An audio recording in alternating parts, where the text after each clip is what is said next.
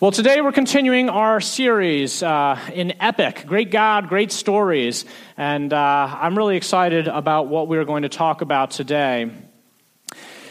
Have you ever noticed how Disney movies start out really, really sad? Have you noticed this? I love Disney movies. I, I think they've made some wonderful kids' movies, but I'll tell you, I cannot stand the beginnings. Uh, they're just really sad. Do you know what I'm talking about? I can still remember when they showed The Land Before Time. Uh, I must have been like six or seven, Land Before Time at a school assembly one year. And I was, do you, do you, know, do you remember how The Land Before Time starts? So it's, it's, lit, it's Littlefoot his mother is in a battle with a T Rex. She gets partially eaten, and then she dies right in front of her child. And then, and Littlefoot is like left to live on his own. You know, he's got no relatives. He's just totally isolated. He's got some buddies that he hangs out with, but he's lost all of his family members. They're just really sad. When I first saw this at school, I was like, I, I do not like this movie already, and I don't know why they're showing it in a school assembly. All the Disney movies have something like this Bambi's mother, uh, Mufasa's death, uh, Ariel's father, Nemo's mom, Maleficent losing her wings, all of them. Or, I mean, maybe not all of them, but this is how Disney movies traditionally start.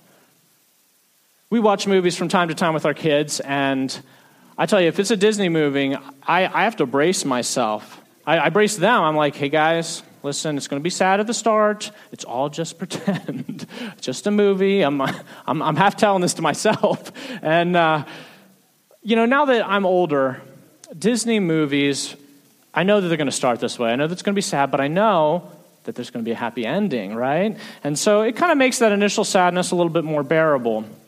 In fact, I only watch movies with happy endings nowadays. You know, life has enough sadness, right? You know, I want, I want to feel happy at the end of a movie. And so we watch happy, happy ending movies. When tragedy strikes in real life, though, it's not like a Disney movie, is it? Because we don't know how the story's going to end. We've seen that, make, that life can make for a lot of bad endings as well. And when it's your life, and not some fictional character on a screen. The experience is totally different. It can feel like this tragedy that has happened in your life just engulfs everything in your life. It can feel like it's all there is. Some of you may be in the midst of a, a bitter disappointment right now. Maybe it was the loss of a job or a financial tragedy. Maybe it was a relational tragedy. Maybe it was something that happened in your marriage recently. And in that moment of suffering, all that we are comes to the surface the good and the bad. And we're forced to make decisions of the soul that will have major implications for what happens next in our lives. Will we hold on to anger and bitterness? Will we turn inward and protect ourselves from future injury? Can we let ourselves feel gratitude and love? Will we stay hopeful? Suffering has tremendous potential to form character or to make us bitter. How do you live when disappointment has rocked your world and you, you wish it weren't so, but you know, just you feel it, that bitterness is starting to creep in? How do you respond to that? Well, today we're going to look at a real life story. It's the story contained in the book of Ruth.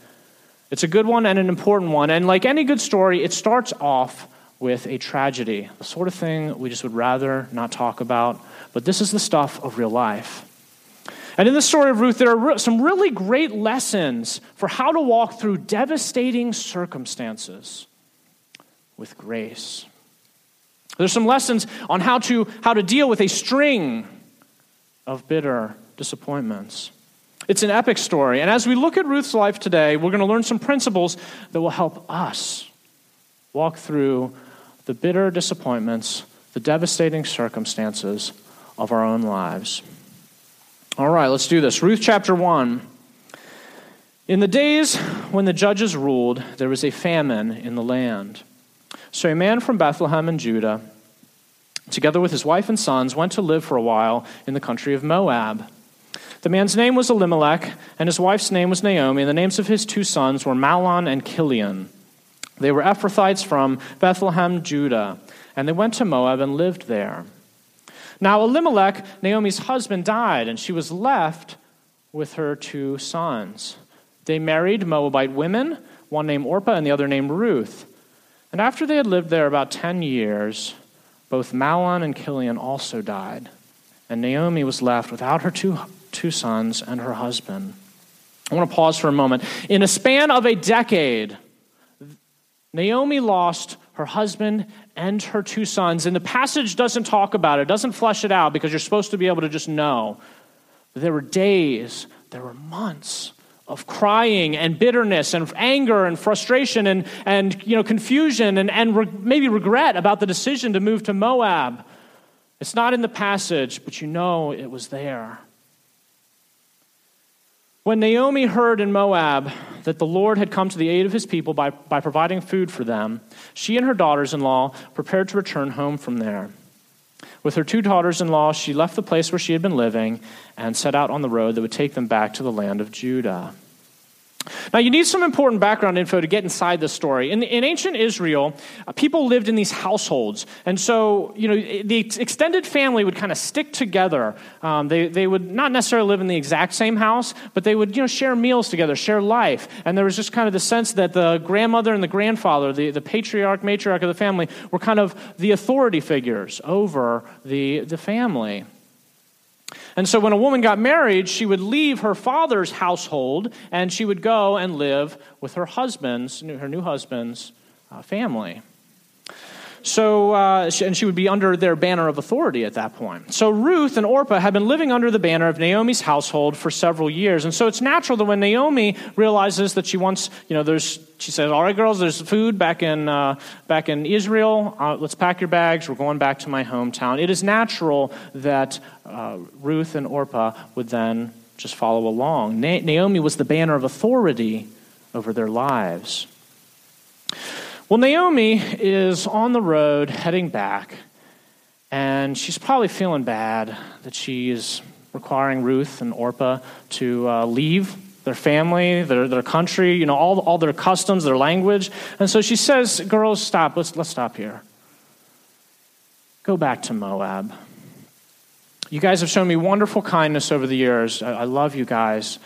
But you need to stay here. Go start a new family. Go back to Moab, start a new family. May God bless you. May his peace be on your lives. You don't have to come with me. The girls are torn to leave everything you knew your hometown, your religion, your family. And they didn't want to leave poor Naomi to kind of wander off on her own. And so they say, No, Naomi, we'll go back with you. But Naomi says, girls, you got to go back. It's going to be impossible for you to find a husband in Israel. It is against our law for an, for an Israelite man to marry a Moabite woman. And you're going to be living under, the, under my household for the rest of your life. And honestly, you know, there is nothing good with me. God has turned his hand against me. My life is destined for bitterness. You don't want to be with me. Seriously, girls, go, go back. The girls cried a lot. But eventually, Orpah gathered her things and made the decision to go back.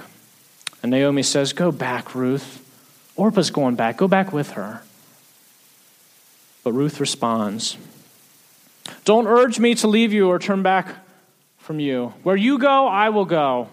And where you stay, I will stay. Your people will be my people, and your God, my God. Where you die, I will die, and there I will be buried. May the Lord Yahweh, that's what it is there. That's the God of the Israelites. May Yahweh deal with me, be it ever so severely, if even death separates you and me. And when Naomi realized that Ruth was determined to go with her, she stopped urging her. The story is already epic because Ruth is leaving behind her family, her religion, her language, her country, all of her friends to follow a woman who, from all appearances, looks to be destined for a life of bitterness. She's lost her husband, she's lost her sons. And, and, and something you need to understand is in their day, to lose all the males in your family was to lose your sense of security, it was to lose your income, it was to lose your social status. Why would Ruth want to follow such a woman rather than going back to a familiar place and starting a new life? Well, a few things could come into play. First off, Ruth could have been feeling compassionate for Naomi. You know, if Ruth, if Ruth left her, Naomi is really going to be all alone in the world. Many people look at this story and they would say, well, well, Ruth was being loyal to Naomi. And I think there's something to be said for that. But I want us to gain an appreciation for the fact that when she was being loyal to Naomi, that meant she was also being disloyal. She was also being disloyal to her country, to her God, to her family and her friends. There, you know, there's, there, she, if she was being loyal, she was also being disloyal. That's, another, that's part of the picture. Some would say that she liked the God of Israel. Some would even call this a conversion story, and that Ruth here is choosing the God of Israel um, for, for, her, for her God. Personally, I don't think that Ruth's decision to go back to Israel was all about changing religions, but I do think that it played a major role. You see, in the ancient world, your religions, your, your gods, were a part of your actual national identity. People believed that the gods had regions where they lived. And so if you went and moved to a new region, the idea was if you wanted to have a successful life, you needed to worship the God of that region. Well, they had been living in the country of Moab, and Moab worshiped the god Chemosh. The worship of Chemosh would have likely involved temple prostitution. Um, I don't know if you know what this is, but you know, you come to the temple, you pay uh, money to the temple, you have sex with one of the prostitutes, and that is how you worshiped that god. Very common practice in the ancient world.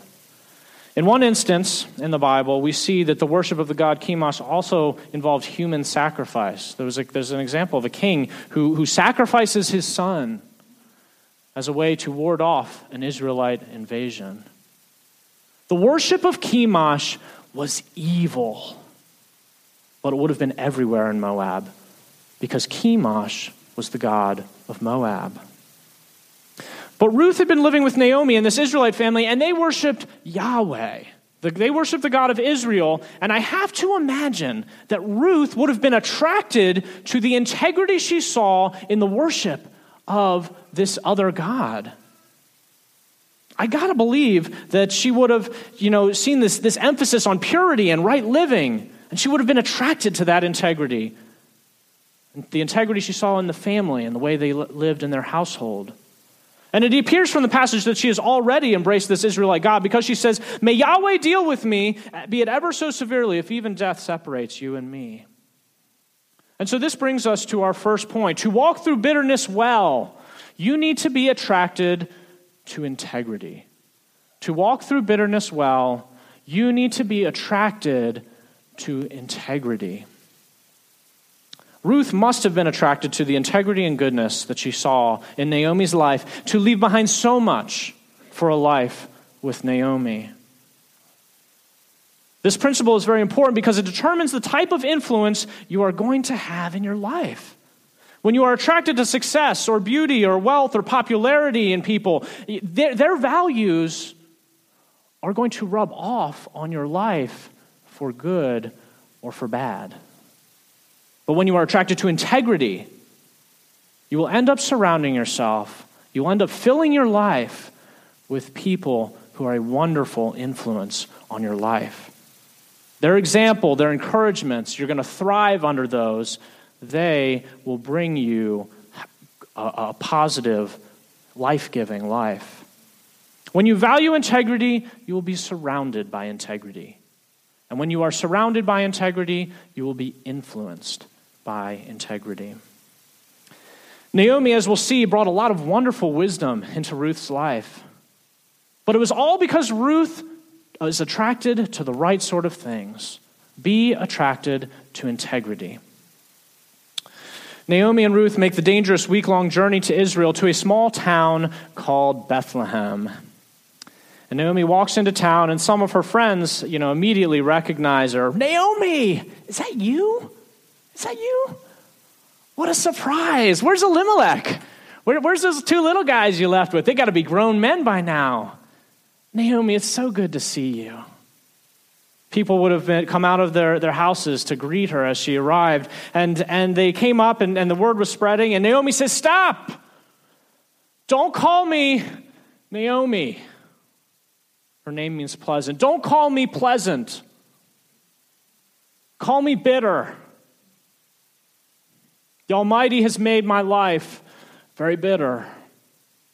I went away full, but the Lord has brought me back empty. Why call me pleasant? The Lord has afflicted me. The Almighty has brought misfortune upon me. And then she would have told them about the loss of her husband and her two sons. Hey, Naomi, who's, who's, this, uh, who's this girl with you? This is Ruth. She is Chilion's wife. She's come back with me. She's from Moab. Everybody would have taken a step back. She's a Moabite. She's, she's from Moab. They would have ignored her, they would have given her looks. She can't come into the synagogue, Naomi. You know that. That's our rules. Nobody, nobody who's from Moab can come into the synagogue. Yes, yes. Listen, listen. She worships Yahweh now. Don't give her such a hard time. You see, Israel had bad blood with Moab. There's a lot of history that I won't go into, but Moab women were known for seducing Israelite men and getting them to worship their god Chemosh. The countries hated each other. It was against the law for an Israelite man to marry a woman from Moab. These women had a history of bringing their religion with them, and, uh, and you know, now we're mixing religions and, and having multiple gods, and it was a major problem for Israel. So Ruth found herself in a foreign town experiencing scorn and rejection that she probably had no idea she would experience. Not only had she lost her husband and her security and her income, she was now at the bottom of the social ladder, as low as you could get. Not only was she poor, she was a Moabite. Well, Naomi must have found a place to stay, and she made contact with the people who had rented her husband's land. In the arrangement God had with the, with the Israelites, the land actually belonged to God, and you could not sell your property. You could only rent it. And the Israelites were able to get around this. They just did really, really, really long uh, rentals. Um, but, but you weren't supposed to sell your land, you're just supposed to rent it. And apparently, Elimelech must have done a short term rental because as soon as Naomi comes back into town, she starts connecting with the people who worked their their land. And because the land had only been rented, she, it was still in their family name. She was able to regain ownership of it. But, and, and so that means she had something to work with, but it would have been a slow process to start to make money from the land. And from the sounds of it, what she began looking for was someone who would uh, take ownership of the land, but also take in Naomi and Ruth and provide for them, you know, pr- buy the land with the condition that, that they were taking care of Ruth and Naomi for the rest of their lives. Such a person would have been called a kinsman redeemer or a guardian redeemer. And the tradition was that the next of kin, the closest relative, would bring the troubled relative in under their family household and uh, provide for them. Well, there was a man in the town named Boaz. And he wasn't the next of kin, but he was the second closest relative. Ruth could have sat around the house brooding over her misfortune. She could have, you know, been regretting the decision to move to another country where people did not accept her, and she, she could have stayed in the house, isolated from the public. But instead, she goes to, to Naomi and she says, Naomi, I, everybody's harvesting grain right now. I think I'm going to go out in the fields and harvest grain. It was God's law that the poor were allowed to come behind the professional harvesters and pick up the leftovers that the professional harvesters had missed. And it was God's law, and so this is what Ruth did. She went out looking for a field where there were bits of extra barley. They missed a little bit over here, and she would go and she would harvest them. She'd put them in her bag, and the idea was whatever you harvested in that way, if you were poor, you could take it home, and that was your food. But it was backbreaking work. This brings us to our second principle. When you are walking through a bitter situation, work hard at a stable job. Work hard at a stable job. Ruth could have picked a more risky form of employment. Surely there was, e- surely there was easier work to do than bending over in the fields, picking grain um, all day long. But here's the thing harvesting grain was a big job. Most people were employed this way. And it was a very stable form of employment because at the end of the day, the barley you picked was the barley you took home to, to eat. It was hard work, but it was very stable. And if you're in a bitter situation right now, ask yourself do I need more risk in my life? Does it make sense to pursue a risky venture, venture, risk more trouble and disappointment in my life with where I am right now? Or does it make sense to work a stable job, uh, even though it's harder work? Don't take your unstable situation and make it more risky by pursuing a unstable form of employment. Working hard at a stable job brings security to your vulnerability. It just so happens that she finds herself in a field belonging to Boaz, one of her close relatives. She works all day, from early morning to evening. Well, Boaz notices her and he comes over to her and he, and he says, Listen, girl, notice you've been working in my fields, and we, got a, we got a couple more months of harvesting to go. I want, you to, I want you to come back here every day, all right? You know, it can be really dangerous for a woman like yourself to be out in the fields alone, um, harvesting grain. Come back here. I've told my guys to take care of you, to watch out for you. You know, we've got some other ladies out in the field here. You can work with them. You'll blend right in. But don't, don't go anywhere else. I want you to stay here. You, you pick grain here. And then he goes over to his guys and he says, Hey, guys, leave a little bit behind, would you? you can, it's all right. You can be a little sloppy today. Ruth gets home that night and she's got a 40 pound bag of pure barley. And Naomi's eyes get wide, and she's like, Where did you harvest today? Somebody must have noticed you and started dropping stuff on purpose. And, and Ruth was like, Yeah, it was incredible, Naomi. I, I, this guy said I could come and, and he could, I could harvest in his fields. He said, he said I could come back until the end of the harvest, and they're going to let me drink from their water jug. jug. They, they even, he even gave me lunch, and uh, it's like I'm hired. But I get to keep all the barley I pick. Who is this guy? What's his name? Let's see. What was his name? His name was Boaz. Very nice guy. Handsome, too. And uh, he even fed me lunch. You know, isn't that awesome? And I, here's, here's some leftovers. This is more than Naomi can handle. She's ecstatic. God bless him. God has not stopped showing kindness to us. Ruth, Boaz is one of our close relatives. He's one of our guardian redeemers. He could take us in. It was a good day in their humble house. Ruth works in Boaz's fields for several months, working hard at a backbreaking job, but it's providing an income for the both of them. What we need to realize here that there, there were some other ways that Ruth could have provided, you know, physical and um, emotional and financial security for herself. Being a woman at the bottom of the social ladder, I imagine that a lot of the people in the town would just have expected that she would have come into town and taken up prostitution. That was typical. That was a real career. They would have, you know, there, there would have been, uh, you know, she was vulnerable. She was a vulnerable woman. There would have been men who would have suited her and said, you know, men of less than noble character, and said, I'll give you food, I'll give you a place to stay um, if you'll marry me.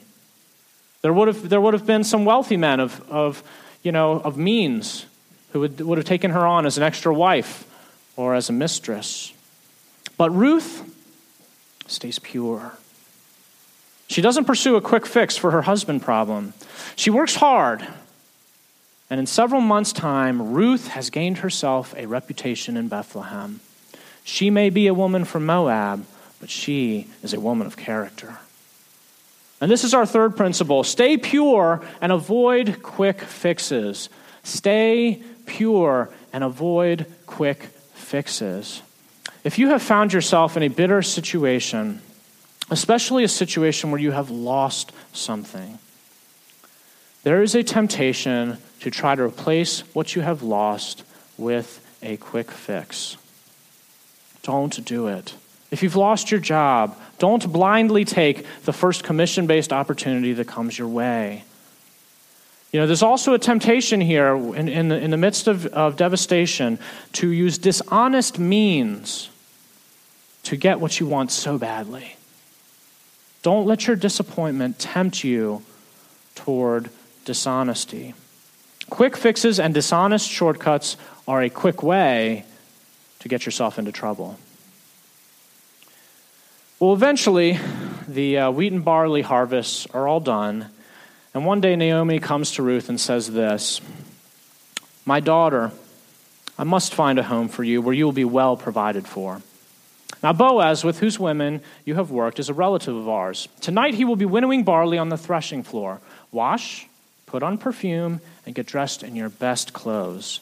Then go down to the threshing floor. Don't let him know you're there until he has finished eating and drinking. When he lies down, note the place where he is lying, and then go and uncover his feet and lie down. He will tell you what to do.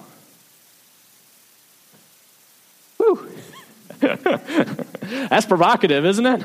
Go visit this guy in the middle of the night, lay down next to him, he'll tell you what to do. Yikes. And I was telling you, Ruth was, was pure. Um, well, there's a lot of reasons not to do this. Boaz might get angry. Boaz might not let her work in the fields anymore.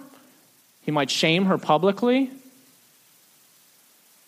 But Naomi has a lot more wisdom and experience than Ruth does. And this is what Naomi is telling her to do.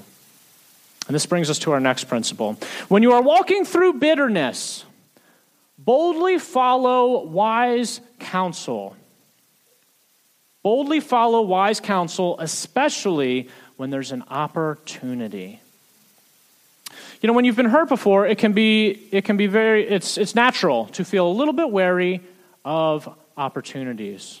After all, an opportunity is an, is an opportunity for more disappointment, right?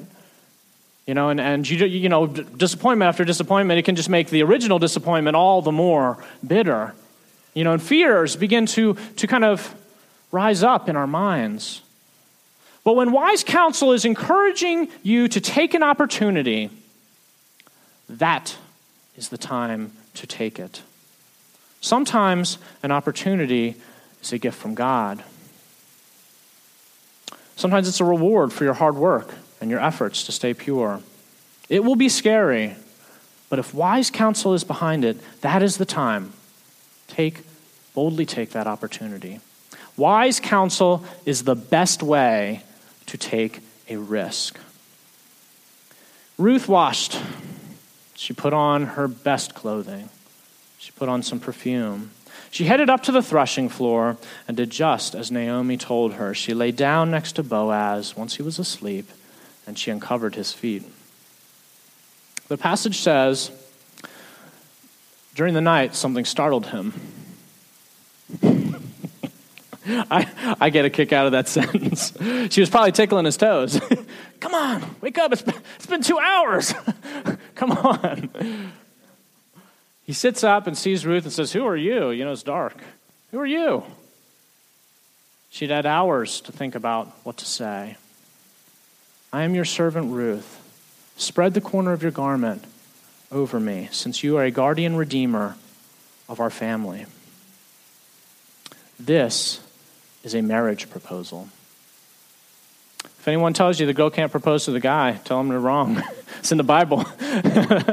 you know, it's, it's unusual circumstances, but that's what's happening here. Well, Boaz is pleased. The Lord bless you, my daughter, he replied. This kindness that you this kindness is greater than that which you showed earlier. You have not run after younger men, whether rich or poor. And now, my daughter, don't be afraid. I will do for you all that you ask. All the people of my town know that you are a woman of noble character. Although it is true that I am guardian redeemer of our family, there's another who's more closely related than I.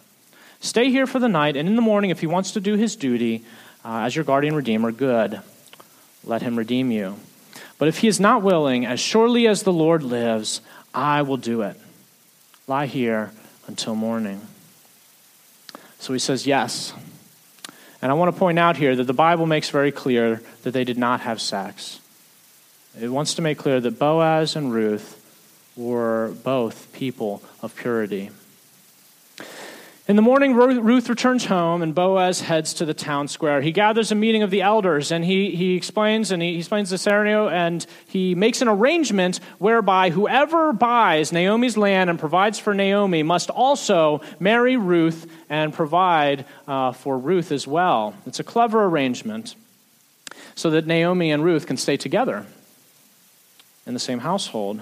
And the fellow who is the closest of kin, he doesn't want to do it probably because he doesn't want to marry a woman from Moab. And so Boaz takes Ruth to be his wife.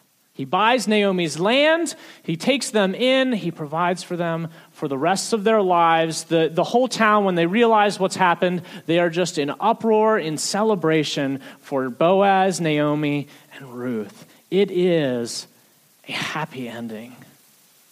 This is an epic story. It was a broken situation. The two sons should never have married women from Moab. Ruth and Naomi were, were, were, isolated. They were without family. They were living in poverty. They'd lost their reputation. They were still grieving the loss of their husbands. Their situation was bitter. And in the midst of this situation, Ruth's character was exemplary. But it is God's intervention in this story that makes it epic. Naomi said it right when she said, God has not stopped showing kindness to the living and the dead. And so, if you are in a broken situation, and honestly, guys, broken situations are all over the place in life. That is life. You may feel that the situation you've been handed is bitter. You may feel that God's hand is turned against you. You may feel that the world is turned against you. But the moral of this story is that God never stops showing kindness and love to those who turn to him for their rescue. You see, God was taking care of them all along, all along. It was God who put down the law that said that the poor are allowed to come behind the harvesters and pick up the rest as a way to provide for themselves. He, God, created the law that, that, that, that made that happen. He guided Ruth to Boaz's field. He caused Boaz to have compassion on Ruth and to take a liking to her. He gave Naomi the idea of a, of a female proposal. And he gave Boaz the idea of this you know, complicated arrangement so that Naomi and Ruth could stay together in the same household. God arranged a perfect ending to their story. You know, I want to point out that Boaz sounds like a great guy. Doesn't he sound like a great guy? That's because he's a Christ figure in this story. His life is a foreshadowing of how Christ is going to relate to us. He's compassionate, he's personal, he's patient, he's pure. And when Christ, when we come to Christ and say, we need a rescue, we need you to redeem our lives. He, he arranged a clever arrangement in his death on the cross that would provide for our redemption. He restored what had been lost. Remember that this story is only epic because God's desire, his decision to continue to show love to those who come to him for the rescue. God is going to continue to be good in your life. But you will miss it if you have not turned to Him for your rescue and surrounded yourself with people of integrity.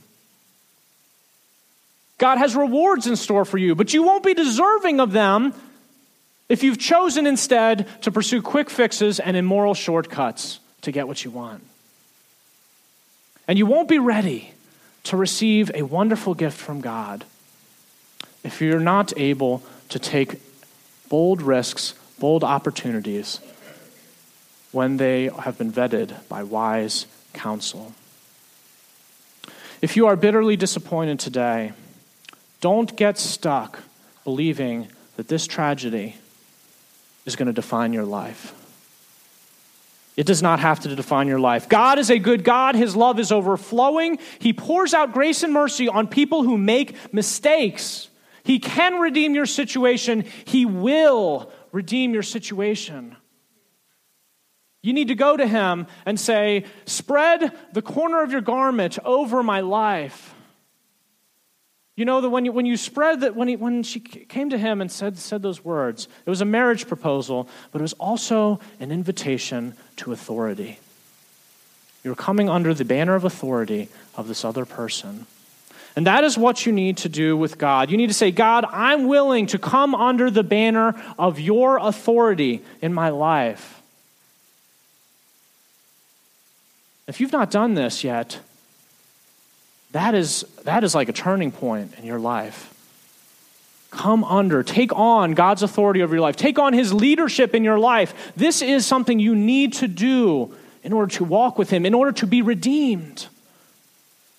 If you will do that, if you will take on His banner of authority over your life, that will be the beginning of your happy ending. Would you stand?